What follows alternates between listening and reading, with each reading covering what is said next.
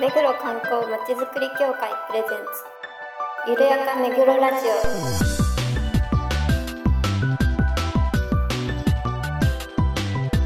この番組は目黒に関することをゲストを交えてゆるやかにお届けする観光トークバラエティです。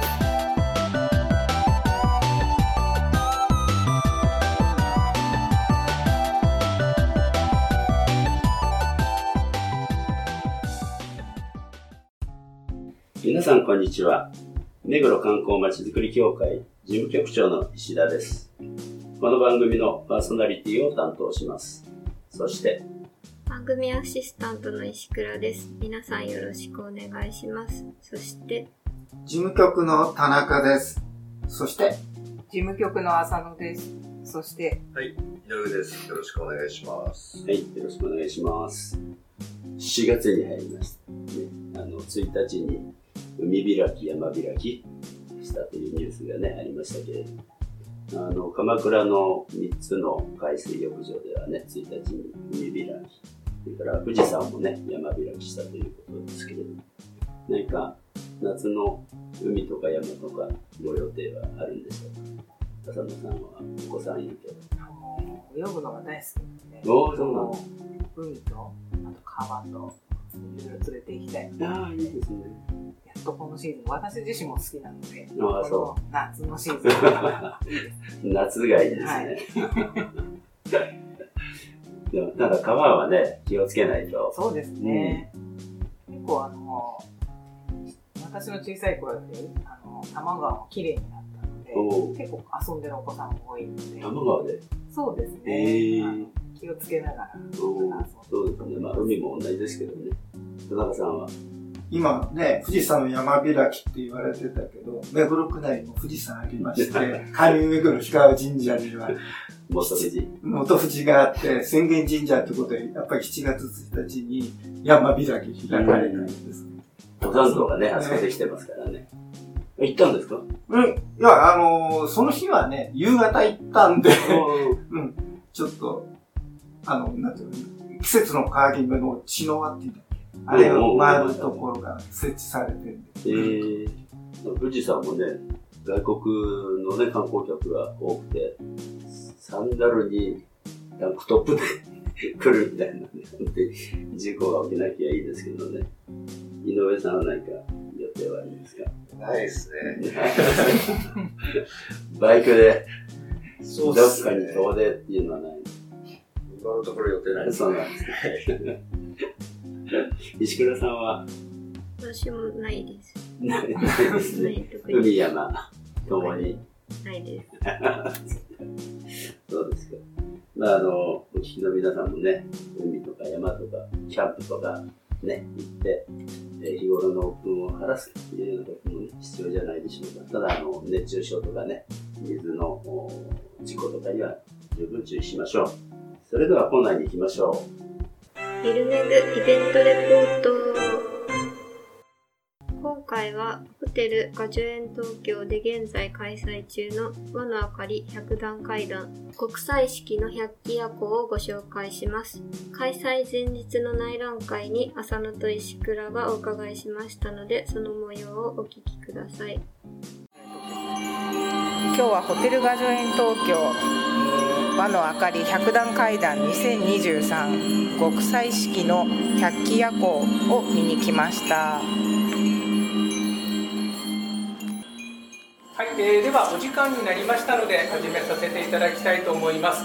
えーホテルガジェン東京の方のあの文化財の企画を担当しております湯野木と申します。えーこちらのガイドあのご案内の方してまいりますのでどうぞよろしくお願いいたします。はい、で、えーそもそも、えーこの和の明かり展というところなんですが2015年に第1回目を迎えております。であのそもそも、まあ、こういう文化財でえいろんな企画展開催しているんですけどえちょっと違うことをやってみようっていうところの発想だったんですね真夏ですので。で、えーじゃあまず電気1回全部消して違うものを入れて明かりがつくものを入れたらそこどう見えるっていうところから始まったんですね。入れたのがねぶたとかですね。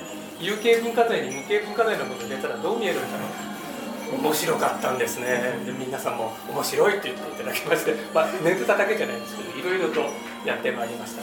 それで、えー今回までずっと、ま、もう夏の風物詩のような形でやっております。2020年ご存知の通りあのコロナの感染拡大により計画までしていたんですけどその年だけは開催ができませんでした。で、えー、去年までで、えー、7回開催をしておりまして、累計来場数数えるの大好きなんですけど44万人を超えております。はい。で、えー、今回第8回目という形になります。シリーズでこう回を重ねていきますとありがたくも非常にこうなんですかねご評価というかあの楽しかったよというふうに言っていただけるんですけどまあ言い返せばそれがプレッシャーというふうになりまして 今回どうしよう来年どうしようというふうにもうな考えて考えてこうずっとやってるような形になります。で、えー、去年、えー、ご覧いただいた方もあるかもしれませんが、あのー、開催いたしましたその和の明かりでテーマがですね光と影というのにしました。光があれば影ができる。その影の美しさというのも素晴らしいですよね綺麗ですよねっていうところで展示テーマにしていました。でプラスストーリーテーマっていうので百物語ちょっとお化けが出てくるようなああのストーリーで歩を進んでいくたびになんかちょっとずつ怪しいものが増えていくなっていうようなストーリーにいたしました、まあ、非常にこれもあのご好評いただきましてただ光と影というのはあの単色の色が多いんですね。でそれは美しいんですけど違うことやりたくなるんですね。今回のテーマ極彩色です。もう色とりどりの世界で何ができるのか天の弱ですよね。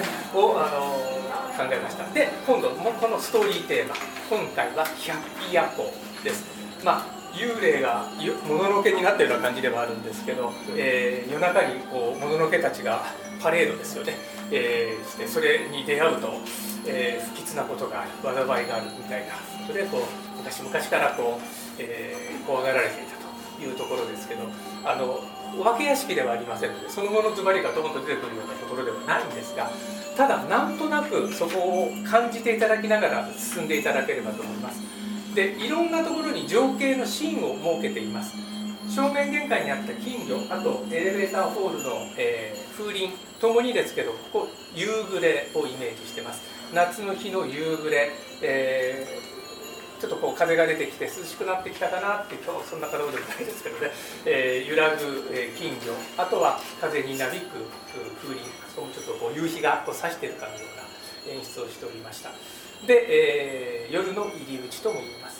でここからこれ道がありますけどあのその先にどんどん進んでいきますとこの世からだんだん違う世界に行くというストーリーになっております。最初エレベーター乗られた時にだんだんだんだんこう風鈴の音が近づいてましたでしょうか。あのまあこういった音とか香りとか音楽とか、まあ、そういったいろんな、えー、見るだけではない要素も、えー、取り入れています。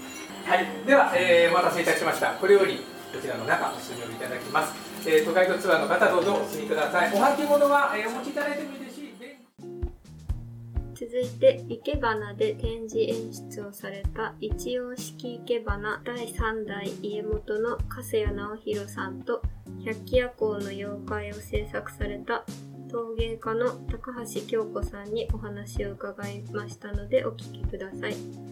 この企画展とはどういうゆかりであのやられることになったんですか？そうですね。あの、えーと、結構長いんですけど大丈夫ですか？いやそんな長くはないかもしれないですけどあの、えーと、目黒果樹園の生け花展があってでその時に、まあ、お声かけいただいてピンポイントで声かけいただいてそれで展示するようになったと。でそれが、えーと、コロナ前の23年ぐらい連続して出してたんですけど、はい、コロナ後はちょっと出してなかったんですけど他の方やってたんですけどで今日今回また3年ぶりぐらいです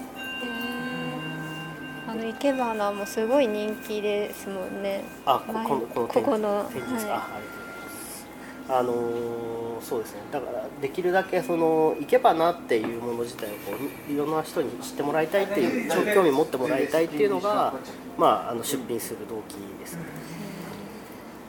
百鬼夜行ということで、はい、はい、なんかこう工夫されたりあの心がけられたりしたこととかありますか？あ、そうですね。あのー、まああの最初のお部屋なのでなんかその、えー、そういう異世界に行くこう異界に行くその入り口みたいなものの雰囲気を出してもらえると嬉しいってことだったんで、まあ、そのテーマに沿って今回行けようということ私も引き込まれましたからありがとうごまずざいます。でこのあのこう映り込む世界とあのちょっとトロピカルな材料を使うことで少しこうい異界にこう連れていくような雰囲気にして持っていこうかなと。でその周りにある景色もこうそのさその先の世界につながっているようなイメージにしていこうということで、まあ、あのちょっとこう浮いてるような感じですそんなようなイメージでやりました。ありがとうございますこちらは制作にはどのくらいかかるんですか？えっ、とまあ制作、まあ、お花を生け切るさ何にもないところだと2日間お花生け実際のお花が刺されるっていうので言えば、まあ、いまあ、4時間3時間ぐらいってことですね。どの工程が一番楽しいとかありますか？どの工程が、まあ、それはお花入れる時が一番楽しいですけど でもやっぱ出来上がって、ライティングしてこのぬこの映り込みのところもこう綺麗に撮っとかなきゃいけないから最初あんまり見れ見れないんですよ。だから代わりのやつ1枚違うやつをちょっと下の方に置いたりしてちょっとチェックしたりとかもしましたけど完全に全部ペロって剥がすのはあの今日今日初めて見たって感じ。ですね。これをキープしてからね結構大変ですね。なんかこああそうですよね。うなんか靴下でも入っていくとなんかその指紋みたいなのついちゃうらしいのであのなんかこうフェルトのこういう生地のスリッパじゃないと入っていけない。ああそうなんです手入れが結構大変ですよねこれまあ僕たちはこれからが勝負なので3ヶ月間。そうですね。これやっぱ植物なんで毎回毎回かもちろん枯れますし。水もメンテナンスからしていかなきゃいけお花自体は変えるんですか？ああの変えていきますね、はい、逆に変わっていくますね。全く同じお花ってものは世の中に一つもないので、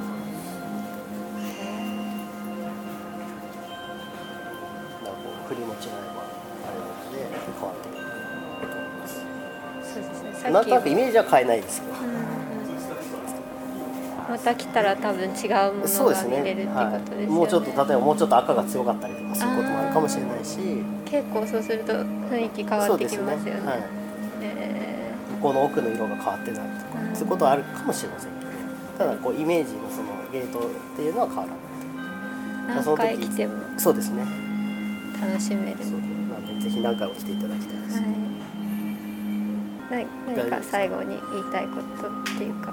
言いたいこと？いややっぱりこう生け花をね知っていただきたいっていうのがまあ本当にそれが一番の本当に目的なので。なんかこう、まあ、こういうこういう生け花もあるしあこういういろんな生け花があるんだなって知っていただいてあ生け花やってみたいなって思ってもらえるのが一番嬉しいですね。ありがとうございました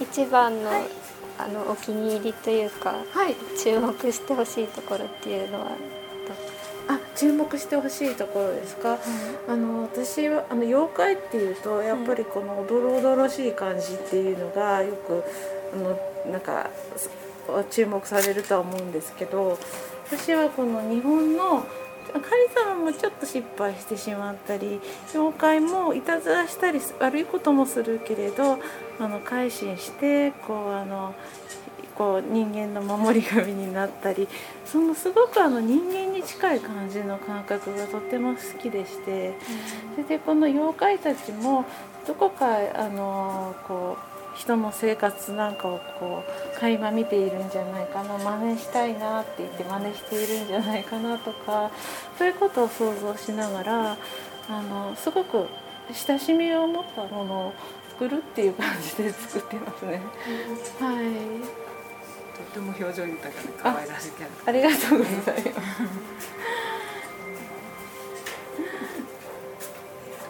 い一番好きなはい、作品っていうのはどっちあるんですか？作品ですか？はい。あ、一番好きな作品。はい。あ、やっぱつくも神ですかね。うん。あのこの、うん。あの鉄瓶の乗ってる火鉢とか、はい、細かいですよねすごく。が長く使われた道具たちが、あのそのこういろんなその念を持ってこう妖怪になると、それでこうあの長く使われてきたのにそれが打ち捨てられてしまうとえーってなってこう妖怪になってしまう、それがつくも神らしいんですが。はい。その人間と共にあるからその人間の心がそのまま魂がこうそのものにも移っていくのかなっていうような感じで、はい、やっぱこの道具に道具のこの妖怪は割と好きですね。はいありがとうございます。ありがとうございました。最後にホテルガジュエン東京の中野秀信さんにミュージアムショップのおすすめをお伺いしましたのでお聞きくださいでは始めはい。させていただきます、ありがとうございえっと、先ほど私たちもこのショップ見させていただいたんですが、はい。えっと、今回のあの和の明かり店のショップということでそうですね。はい。すごく和な感じが和な感じだ。すごくはい出るんですけど、えっと、特におすすめのポイントとかっていうのはありますか？はまずこのショップ自体の話なんですけど、あのまあ企画と連動した商品がお主になります、なので、まあ、企画によっても5分の4ぐらいの商品を入れ替えてで今回この和の明かり店のメインの、えー品揃えとなってます、でその中で、まあ、一番といえばやっぱこの音もたくさん入ってますが風鈴ですね、まあ、風鈴が季節的にも、まあ、夏からということなので、まあ、風鈴を一応メインとして、まあ、販売をしております。すごく綺麗ですよね。なんかやっぱ入ってすぐ目に入るのが風鈴なんで音につられて寄っていってしまうっていうか、まあ、そういったところも一応なんか 一緒に連れてくれるといいなっていうので。あこれは風を送ってるんですね、はい。なるほどで、まあ、この江戸風鈴の方がやっぱり風を送った方がよりいい音が鳴りますで小田原風鈴の方はあのこの中の冷房の空気とかで音もあの響きやすいんで、まあ、江戸風鈴の方を結構メインで音は鳴らしてます。ここの鍵屋の方ですねはあの真ん中の小さなお部屋の廊下にあったあのコイとはい。あとこちらのあの木絵の、まあ、花火ですねがございます。はいこのコイの方が今年からの新商品なんですけどこっちのあの花火の方がですねあの去年もあのあったものなんですけどありがたいことにたくさんあのお買い求めいただきまして本社が新潟なんですけどあの新潟の会社がざわざわするっていうはい、お買い求めいただきました。すごいこれ見る目によって色がお目が変わ高いるんですね。そうなんです。一番こちらが人気でしたえー、綺麗あとこっちが、まあ、妖怪系のものが集まってまして、まあ、こちらはあのオンラインチケットの方でも一緒にくっつい付きで販売してる、まあ、柄のものもあったりあとは別の柄ですね。の展開があります。とこれこちらのあの焼き物ですね、がその小さなお、えー、と狐の人形があったあの小さなお部屋のはい。床脇ですに展示をしていたあの妖怪の、えー、と焼き物の作家さんの商品でこんな感じで鬼が覗いてたり。あとこっちのの方がですねかわいい。これあの湯煎飲み物入れるとあのお風呂入ってる。みたいなるほど。な、はい。まあ、そういった趣向を凝らしたへことになってます。おしゃれ。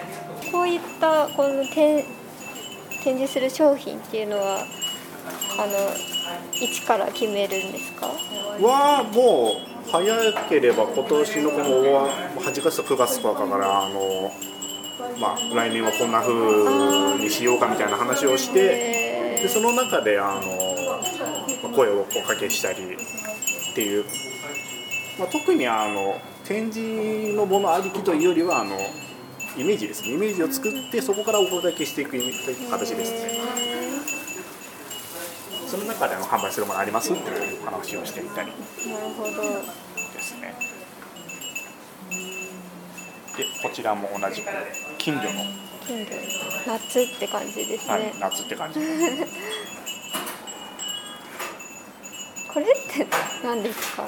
こちらですねあのまあ置物ですね。置物のあの金魚ちゃん。金魚ちゃん、かわいい。まあ、ちょっとしたあのまあ置物として。玄関的な。はい かわいい。結構あの軽全然あの軽いものなのであのも持ち帰りやすいですしね。なるほどお土産にちょうどいいですね。お土産にもはい。やっぱりこの、まあ、持ち帰れるアートっていう部分ですね。そうですねはい。かわい。い。このショップもやっぱりあの、まあ、展示で見て、まあ、ショップに回ってあ持ち帰ろうって思ってもらえるものってい。うのを、まあ、メインで、まあ、販売もさせていただいているので、まあ、持ち帰れるアートっていうのが8番目の会場ですね。として、はい、あーなるほど。やっぱりできてるいいなと思ってるんですけどなかなか難しいんですけどね。えもう試行錯誤です。奥の方はガラスですね。ガラスの製品が主になってきましてここはあの広田ガラスさんっていう結構老舗の、まあ、明治からある会社さんの、まあ、ガラスのコーナーですね。結構あのアラレモンっていうものでしてこちらが。結構滑りにくいですよね。はい。ー、おしゃれこういったもので、まあ、こういう涼しげな商品も置いていたり、あとこちらがまあ同じくあの同じ部屋にあった、あの石塚ガラスのアデリアですね。あのアデリア。津軽ビードロうんの商品となってます。綺麗。そうなんで、こちらもあのまあとても、ね、綺麗だし、金額もそんなに高くないという。そうですね。結構比較的リーズナブルなものがはい。意外とあるなっていう。まあ、それその点でお手に取っていただきやすい角体のものをまあメインで。っていう感じですおすすめというと、まあ、あと風鈴とかもう一つ清方の間っていうお部屋にあったあのフィールラボさん。現場さんっていう、まあ、作家の方ですね。のほおずきのライト。実際にご自身で育てられてるほおずきなんですけど、えー、本物なんですか本物なんです。これもご自身で加工されてるんです、えー、すごい。こちらもちょっとこちらはちょっとお値段があのまあ比較的お高めなんですけどこう去年も結構人気いただいてましたねこちらも可愛らしいライトです。えこテーブルのれ上とかにあるとねすごくないですか？タンポポのこちらもあのちゃんと固定しているもので。すごいタンポポの綿毛のタンポポの綿毛なんです。本物です。か本物ですえすごいちゃんとあのこう海苔みたいな、ふ液体海苔ではなくてあの粉末の海苔ですね。あ落ちて。そうです。スプレーのりをちゃんと固めて。固めてるので。あっさりがつかない範囲では。大丈夫です。個人的にはそうですねこの、まあ、2つ3つぐらいがあのおすすめではありますかね、はい、なるほどですね。完全に主観なんですけどね。すごい。はい。綺麗って感じですはいありがとうございます大丈夫ですかはい大丈夫ですこれ作家さんにもインタビューできたんですね。そうですね、うんあのさ各お部屋の作家さんがいらっしゃっていて、まあ、き来れてない方もいらっしゃったんですけど、多くの作家さんがいてそれぞれ、はい、解説してくださってまし貴重なね、インタビューでしたね。妖怪って、どどんな妖怪が、私すいません、見に行ってないのであれなんですけど。たあの多分この方結構毎年出されてるのかなと思うんですけど、以前多分ご覧になってるかと思うんですけどあの可愛らしい可愛らしい妖怪。小さめのああのたくさんの妖怪がおりました。あの、猫とか、なんなんで言って、狐とかは、なんかつくも神ってなんか物に取り付いたあのに魂がある、はいはいそういうのなんか表情がとっても可愛らしい小さいあの焼き物ですかうんうん、ね、で陶芸家。はいそういうのが。こうあっ画像に並べられて、へー。その妖怪たちがお祭りして並べられたり、まあ、船の上に乗って七福神みたいな。写真見るとね、かなり幻想的な雰囲気がね、でまあ、音楽もね、かなりこう流れるような。そうですね。全体的にまあ百鬼夜行なのうで、ん。こうすごく芸術的なお化け屋敷みたいなああの感じで、ね。うん、ものすごく綺麗で。えーであのやっぱり夏なので涼を防ぐためにこうガラスうんうんとかビードロもこう展示されてていいなと思って満足して帰ってきたっていう感じおーそれは、行ってみないといけないね。そうですね。ねなんか風鈴の音がすごい。そうそうそうそう。そうですね風鈴もあの エレベーター降りるとすぐ風鈴がこうたくさんの風鈴がまあ並んでるんですけど一つ一つ風鈴の形が違って、なので音色も一つ一つ違うと。そういう音色のその響きの違いみたいなのを楽しむのも風鈴の楽しみ方の一つだそうです。まあね、あの、和の明かりっていうのはね、毎回、なんかいろいろなテーマを持ってやられてるみたいで、楽しみですね、この今週の涼しさを感じるっていう感じだったな。なかなかあの、光をね、うまい具合に使われてる、いつも展示されてるから見に行きたいです。はい。ぜひね、あの、聞きの皆さんもね、足を運んでいただけると楽しいと思います。はい、ありがとうございました。和の明かり百段階段2023国際式の百鬼夜行、ぜひ皆さんもね、ご体験ください。えーっと、目黒区の総合庁舎の1階西口で、えー7月3日から7日まで金沢ウィークということで、来るぞ説教、食すぞグルベっていうね、金沢の物産展をやっています。で、本日あの11時に説教の贈呈式がありますけれども、西口にあの飾られるということで、運が良ければあの溶ける前にね、見れるかもしれません。またあの食堂でも金沢の特産品の僕だったかなの丼だとかね、特別なメニューが出てますので、ぜひあの試してください。よろしくお願いします。番組では皆さんのご感想、ご要望をお待ちしています。メールアドレス、ギルメグアットマーク、目黒マイナー観光 .com までお送りください。それではまた次回まで。さよなら。さよなら。さよなら。